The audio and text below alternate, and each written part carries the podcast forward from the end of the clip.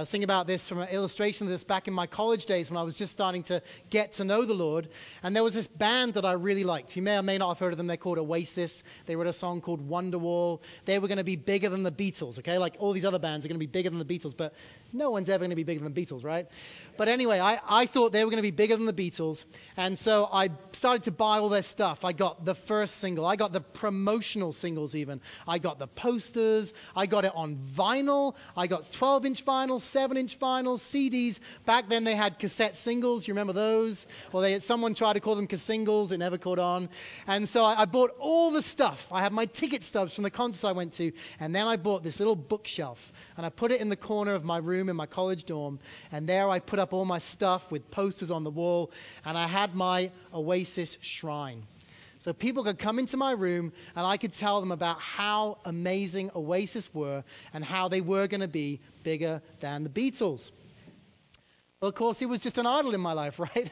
And it was one that I was very happy to talk about. And over the years, since I lost that idol, I've picked up other idols. You know, I'll, I'll pick up sports teams. So if you want to ask me about the Green Bay Packers, who won last night, I noticed the Altar Guild, the Altar Guild changed the colors of the hangings this week, green and gold for the Packers. Thank you, Tonya, or whoever it was. Well done. Great win last night. I will gladly talk for hours about the Green Bay Packers and how I love them and how they're going to win the Super Bowl this year and so on. But there's also other teams. I have my Liverpool soccer team as well, you know, and there are maybe movies I love and actors I love, or there's authors that I love, or maybe there's a way of life that I've entered. I'm going gluten free, and I must share about why this is the best thing since, well, not sliced bread, because that would be bad, but why it's the best thing since whatever the last great thing was, right? All these things I'm willing to talk about, I can be consumed by, I can put them, I give them such a high priority in my life. And the end result is that God becomes number two, three, 10, 25 in my life. But I don't think I'm the only one who struggles with this. Because scripture tells me that none is righteous. This is John chapter 3. No one, no one understands. No one seeks for God. Paul writes these words. And I think it means that I'm not the only one who struggles with this. Just consider what you spend your money or your time on. Excuse me a second. What you spend your money or your time doing. Or maybe what you post on social media about all the time, whether it's your kids or sports or politics, whatever it might be, or just what you spend your time thinking about all the time when you catch yourself daydreaming for a moment. These things reveal our fears. They reveal our idols and they show uh, us our very hearts. John Calvin, the great reformer, once said this The human heart is a perpetual idol factory.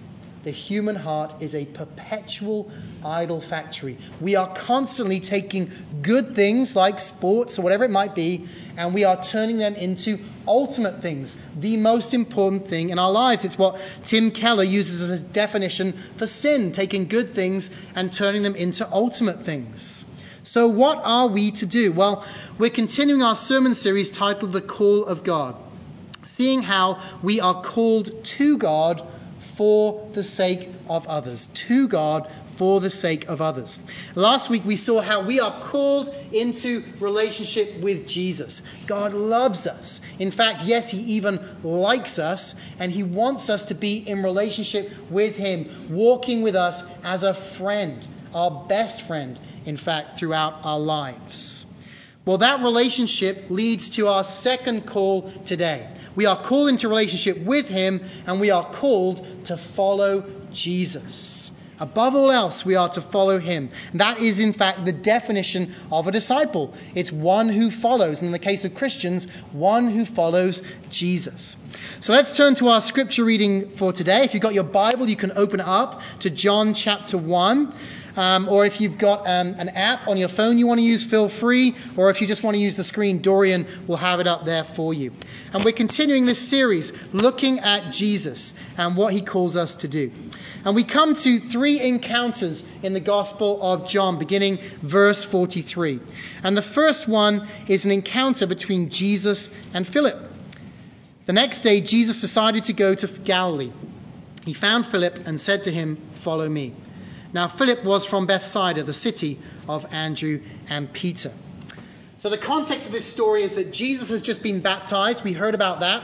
He has been, um, the Father has spoken over him. This is my Son with whom I am well pleased. The Spirit was there too. This great Trinitarian moment we talked about last week. And then Jesus, affirmed in his identity, goes out and he starts to collect disciples. He starts to get people to say to them, Come, follow me. He's already said it to a couple of John's disciples who saw him, and, and John encouraged them, Go, follow him. And then he's gone to Andrew and to Peter, and he said to them, Come, follow me. And they've done that. And now within the same town, we see him come up to Philip and say, Follow me. Now, Philip is from Bethsaida, like them where the Jordan flows into the northern part of the Lake of Galilee. And he's a less prominent disciple. We don't know a lot about Philip in the way that we know a lot about Simon Peter. But what we do know from the interactions we see with him in the New Testament is that he's probably a little bit less assertive.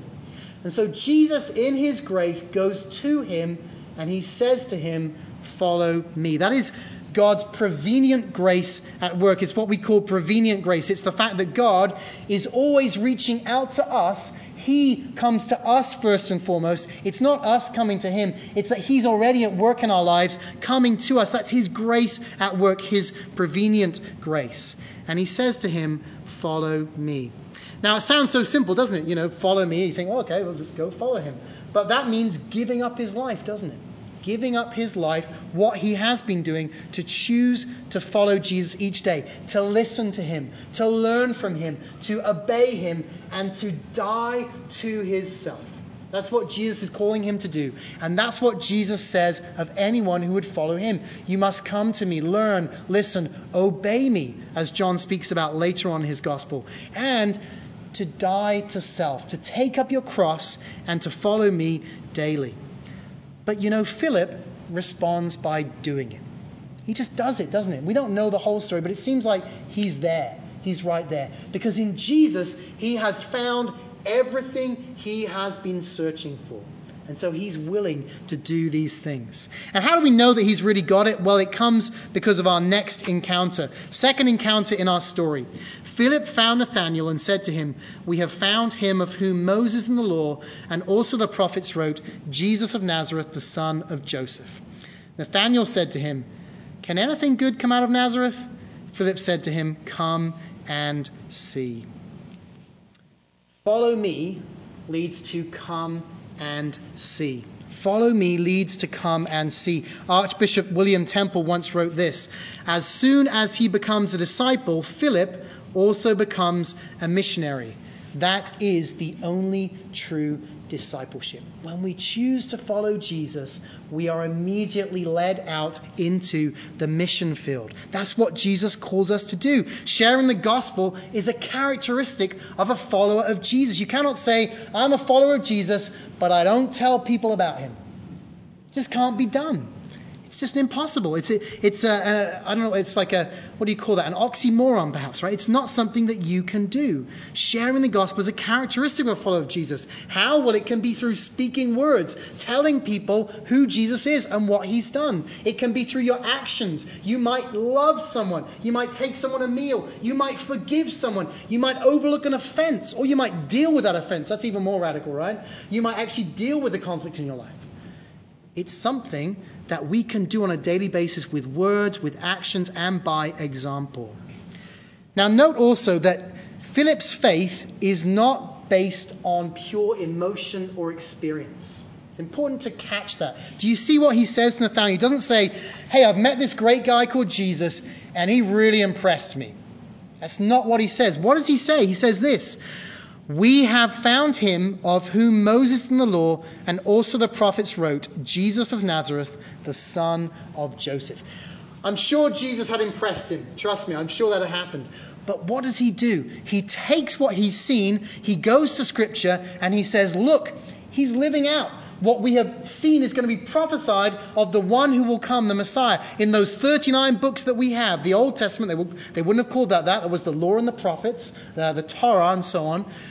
And we've seen that he matches up. Everything matches up with what was said about the Messiah. And so it's true. You can trust me on this. Well, Nathaniel's not so sure, is he? He says, well, what possibly good could come out of Nazareth? In one of the life groups I was in this week, one guy said, Is that like saying what can, good can come out of Myrtle Beach?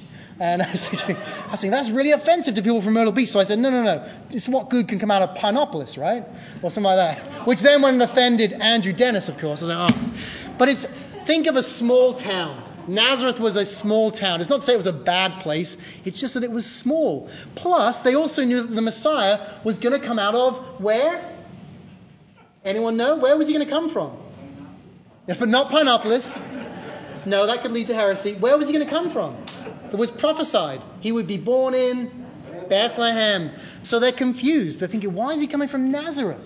It's not Bethlehem. Of course, we know that he went to Bethlehem for the census. He had to do that. But his family was from Nazareth. And that's where they went back to after they had escaped, you know, to Egypt and come back to Israel. They went to Nazareth. So he is Jesus of Nazareth, this small, meaningless town just in the middle of nowhere with 2,000 people in it. Thinking, well, how is that possible? Well, he's skeptical. And he also doesn't know Jesus yet, does he? It seems pretty clear. Perhaps Philip knew him already, but he doesn't know Jesus. So he needs to be convinced. And so we come to our third encounter. Verse 47. Jesus saw Nathanael coming toward him and said of him, Behold, an Israelite indeed, in whom there is no deceit. Nathanael said to him, How do you know me? Jesus answered him, Before Philip called you, when you were under the fig tree, I saw you. Nathanael answered him, Rabbi, you are the Son of God. You are the King of Israel. Jesus answered him, Because I said to you, I saw you under the fig tree. Do you believe? You will see greater things than these. Jesus knew Nathanael before Nathanael knew Jesus. It shouldn't shock us because of what we talked about last week, right? God knows us even before we come to him. It's that prevenient grace. And what does he know about him? He knows everything. But what does he say? He says, he talks about this being a man with no guile. He's a man with no guile. And what does that mean? Well, it means what you see is what you get. Nathaniel is an easy read. We all know people like this. For me, it's my wife. She's an easy read. I know what she's thinking. There's no guessing games with her, right? If she's upset with me, I know it, okay? I just know it, all right? It's because she, she's an easy read. She's so honest and good and, and holy in that way, right? She can just be that person and not have to be fearful of what others might think of her in that moment. She's able to do that. And Nathaniel is the same way. He's a good and honest man. What you see is what you get with him. And Jesus is pleased in this. This is another great characteristic of a disciple. As disciples, we should be what you see is what you get kind of people. That people aren't trying to guess with us, well, do they love me? Do they care about me? Are they being passive aggressive? Are they not being passive aggressive? What's going on there? We should be what you see is what you get kind of people. And it's a trait that I desire for myself so much. In 2021, this is one of my goals, is to be a what you see is what you get kind of person. Well, this knowledge of him stuns him, doesn't it? And it stuns him to the point that he believes. He realizes that God truly knows him. He doesn't, he's never met him, but he knows him. And so he says he's his teacher, he is his Messiah, and even more than that, he is God himself. He says the Son of God. Well, Jesus is equally stunned by such faith, and in verse 51, he reveals in a cryptic way why he's come and where Nathanael's heading with such faith. You probably caught it in the reading. And he said to him, Truly, truly, I say to you, you will see heaven opened and the angels of God ascending and descending on the Son of Man.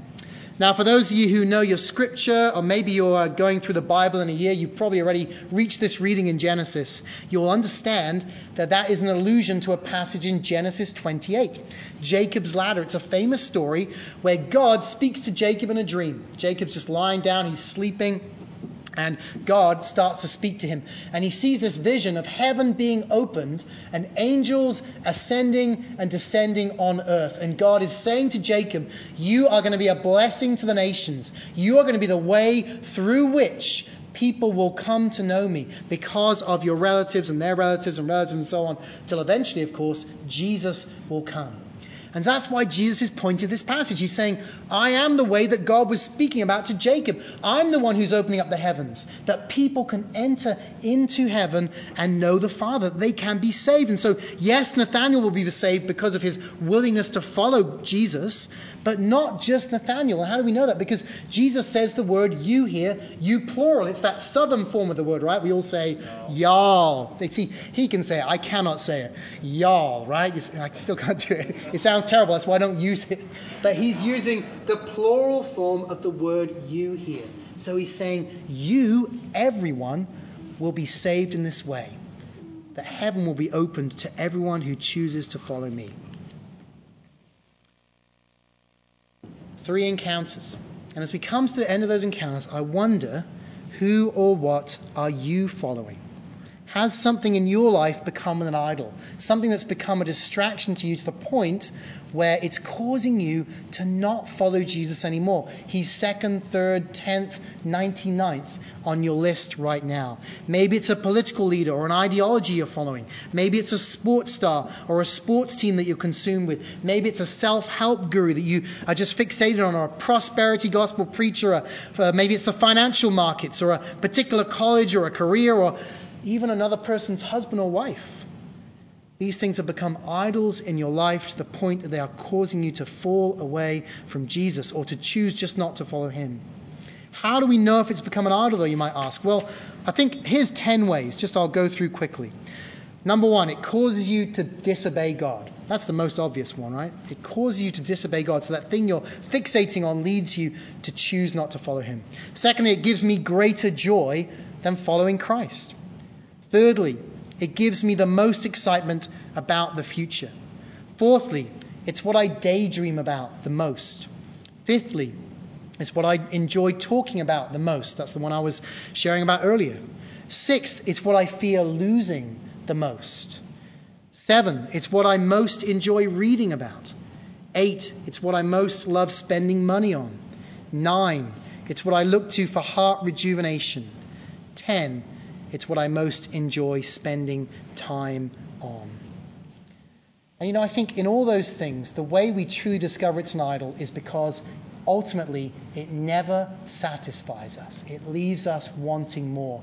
St. Augustine once said these famous words Our hearts are restless until they find their rest in thee. Our hearts are restless until they find their rest in thee. You see, idols promise so much, and yet they fail to deliver. Dallas Willard, who's a great Christian writer, once said this of choosing not to follow Jesus. He said, Non discipleship costs abiding peace.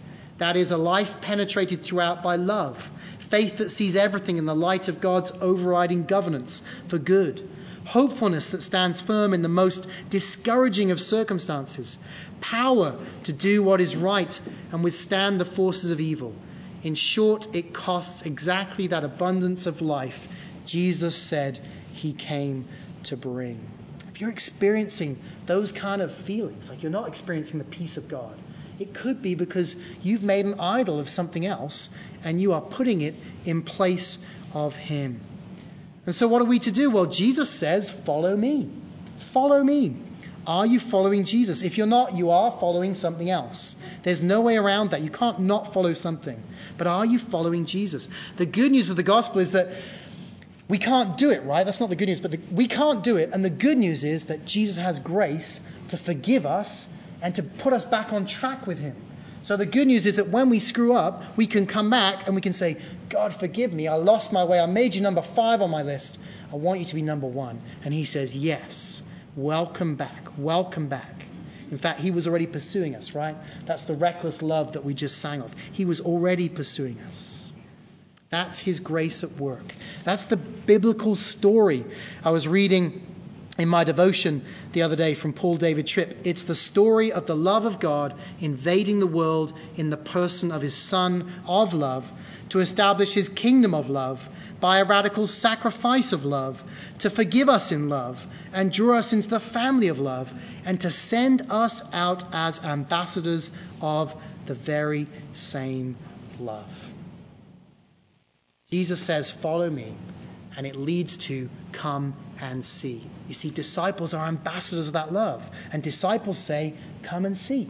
Come and see. Come and see what I've seen. His grace and His love cannot be contained within us. We have to share of what we have received because it is such good news the freedom we've experienced from brokenness, the healing that we have received, the knowledge that we have that we will one day spend all of eternity with Him. Are you revealing Jesus to others? When's the last time you invited someone to come and see who Jesus Christ is? Perhaps through sharing your testimony of how God has been at work in your life. Perhaps through an invitation to come to church or to join a life group, whatever it might be. Come and see. Perhaps through an example you give of them of what it means to truly forgive. And they see, they come and they see who Jesus is because they go, that guy follows Jesus. And he or she is different, and I want to be like that. You know, not everyone's going to listen. In fact, it's going to really upset some people if you ask them to come and see Jesus. But we can't worry about that. You see, we've done our part when we say come and see with gentleness and respect, as Peter talks about. The rest is up to them and it's up to God. We've done our part and we leave it in His hands. We simply are called to give the invitation. So I'll close by asking Are we a come and see kind of church? Is that who we are? If not, we need to ask if we're really following Jesus or just going through the motions of doing church. I want to end by doing something a little different, which is to give you a chance to respond. I'm going to ask um, these guys to get ready, just to play a little background music, something worshipful to help us to enter in. And what I'm going to do is I'm going to encourage you to spend a few minutes in prayer. We're going to spend some time praying. And as we pray, I want you to ask the Lord to reveal to you who are you being called to say, come and see to? Come and see. Come and experience what I've experienced in Jesus. Come and discover what I've discovered in the scriptures of who he is.